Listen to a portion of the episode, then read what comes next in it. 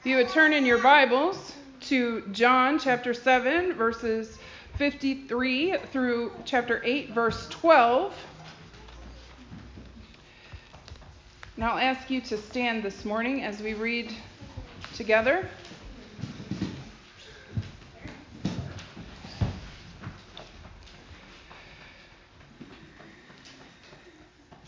Then they all went home, but Jesus went to the Mount of Olives.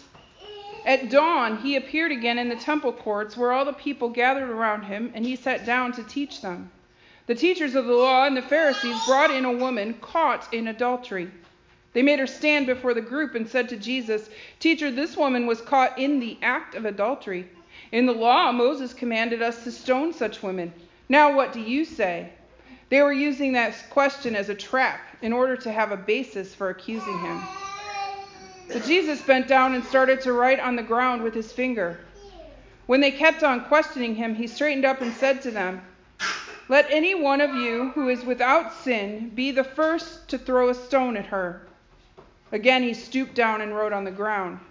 At this, those who heard began to grow, go away one at a time, the older ones first, until only Jesus was left, with the woman still standing there. Jesus straightened up and asked her, Woman, where are they? Has no one condemned you? No one, sir, she said. Then neither do I condemn you, Jesus declared. Go now and leave your life of sin. When Jesus spoke again to the people, he said, I am the light of the world. Whoever follows me will never walk in darkness, but will have the light of life. Let us pray. Hide me behind your cross, Lord Jesus. Articulate the Father's heart through my voice, and let the Holy Spirit breathe new life to us, opening our ears to hear the message of God. Amen. You may be seated.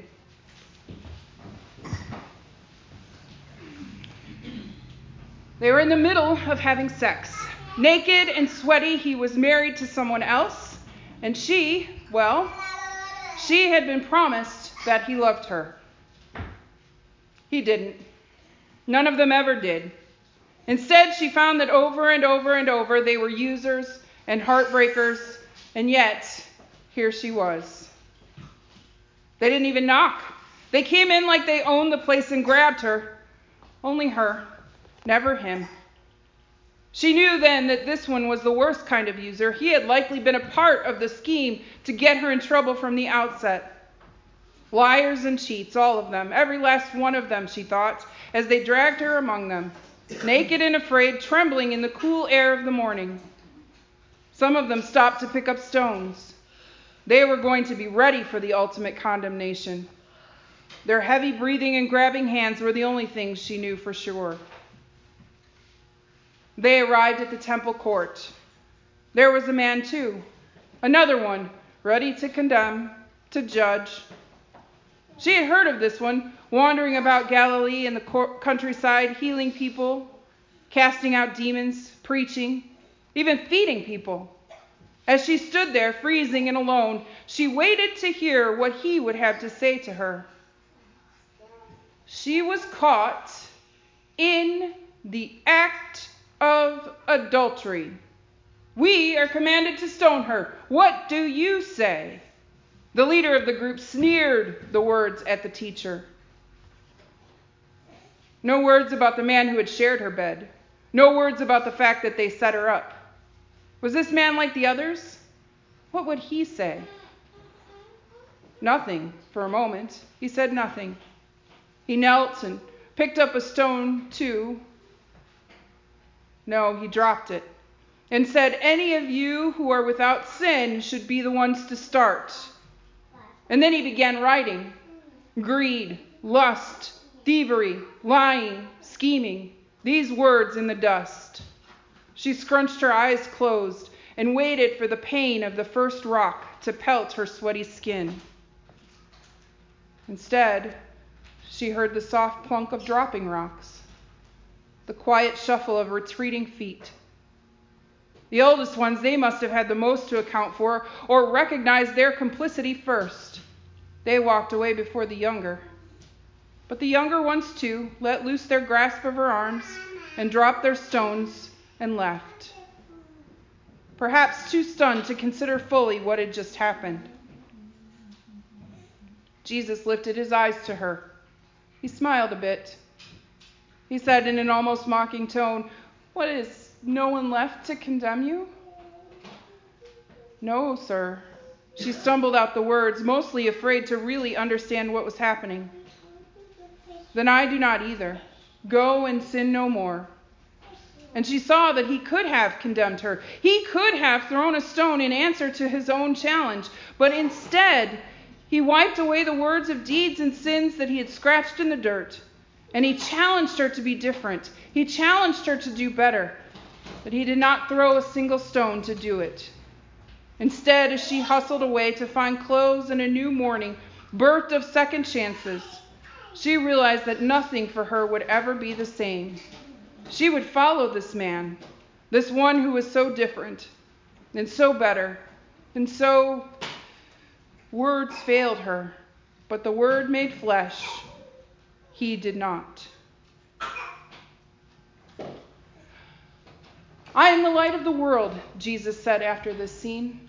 Whoever follows me will never walk in darkness, but will have the light of life.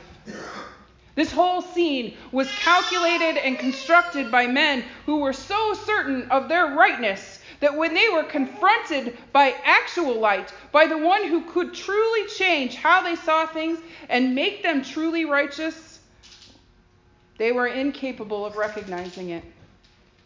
But it did show them who they really were. It did make them aware of just how much they missed the mark. Still, they were far more concerned with being right, with pointing out the error in the other, than they were with their own limits and failures.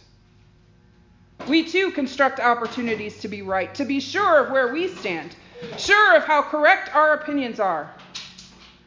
To be fair, sometimes our judgments are true. Sometimes our pronouncements on the wrongs of another, just like the teachers of the law in this scene, we are 100% on point and also 100% off base.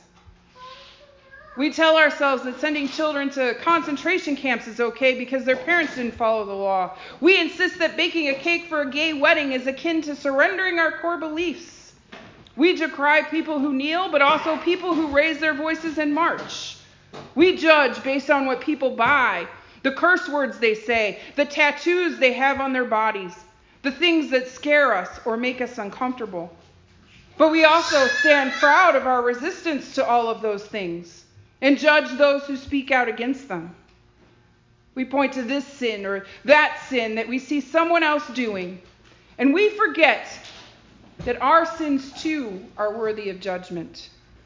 We forget that Jesus came to give us abundant life, a life where we can be light and salt and peace to others not by telling them all the things they've gotten wrong, but by showing them all the ways that Jesus has made the wrong things right.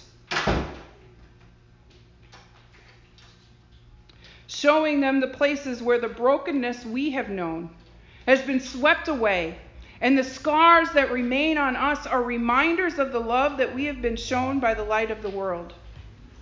Where there is light, there is no longer any darkness. Where the light shines, we now only see we not only see ourselves more clearly, but we see the wounds of the other more clearly. Are we asked to wound deeper those who already have wounds? Or are we called to help them heal, even when we disagree? Does Jesus call us away from living in sin? Yes. But as much as he has done that for us, he is also the one who makes a way for us to do it. He doesn't ask us to condemn our neighbor as they do something we know or believe to be wrong. Instead, he asks us to show our neighbor what it looks like to love Jesus. Today we celebrated a baptism. As part of that, we welcomed a baby to the community of church, the place where we can all disagree about everything else but we all agree that the Jesus who lived and died and rose again did so in order to show us a more perfect way, to show us how to be set apart by being more loving, and more kind and more light than we could have ever been on our own without Jesus and without each other. So, what happens when our lives reflect the light of the world instead of trying to point the light accusingly at our fellow humans? It would seem that Jesus was making that very point in this situation. The teachers of the law were ready to destroy another person in order to prove their own perfection. And Jesus simply reflected that same spotlight back on them, showing them one at a time and all together how very much they were still missing. Eventually, the teachers of the law would decide that they did not like this turn of events, and they would find a way, they thought, to be rid of this Jesus person. Eventually, we all have the same choice to make. We can either choose to live lives that reflect the light of the world, or we can do our best to exclude this Jesus person from our lives because he makes us uncomfortable, makes us think about how we do things, make us, makes us want to do and be better. It is the gift of God that we have the opportunity every day to choose, to decide whether or not we will surrender ourselves to the love and light that is Jesus or allow ourselves to be swayed and driven by our selfishness and darkness. Jesus wants only for us to know we are loved and to live abundant lives of grace and peace and hope and love. We want what our own way is more often than not. And when we choose that, we remain in the darkness that would keep us from a relationship with God, that would keep us from being who we were actually made to be whole persons living in the light and love of a gracious Redeemer. All of us have the opportunity to reflect that light. And today, as we get ready to remember what it means to say God loves, I would ask you to consider for yourself whether or not you intend to reflect the light of the world or to use it as a weapon against others. If everyone would pull out their blue sheets, if you don't have one, raise your hand and we'll grab them for you.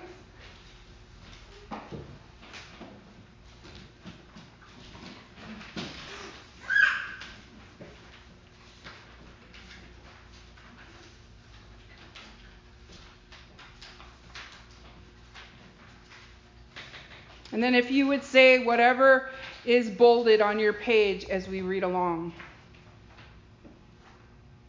What does it mean to say God loves? God loves to create us, to form us from the dust. To let us fail, to let us choose our own way over God's, to let us chain ourselves to sin and defeat and heartbreak and sorrow and death. To provide a rescue, a way back, through wanderers, murderers, adulterers, defaulters, promise breakers, foreigners, strangers, and lovers. To show us mothers, judges, kings, and prophets who loved and spoke for God and kept reminding us of the promise of redemption. To show us how evil and wrong continually mess things up and how obedience to God fosters holiness and bestows blessing. To send us Jesus the only begotten Son of God, to preach and live peace, grace, hope, joy, and love. To see Jesus rejected, to see him die, to see him buried. To raise Jesus from the dead and send the Holy Spirit to remind us of all we have in him and empower us to live like Jesus to want us to live like Jesus, an abundant life infused with all the fruit of the Spirit, redeemed, free, loved. To still let us choose our own destiny. To promise the hope of forever, of resurrection from the dead, and final judgment. God loved us enough. God loves us enough. God will always love us enough.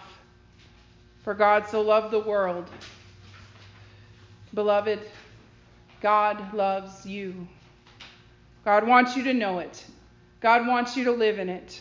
God wants you to be able to love others because you know you are loved. And God's love is expressed to us every week most tangibly as we gather at this table. The Son who died and yet lives gave everything so we could know the depth of God's love. So come, drink the wine, eat the bread. Know you are loved. God loves you. Go love the world with him.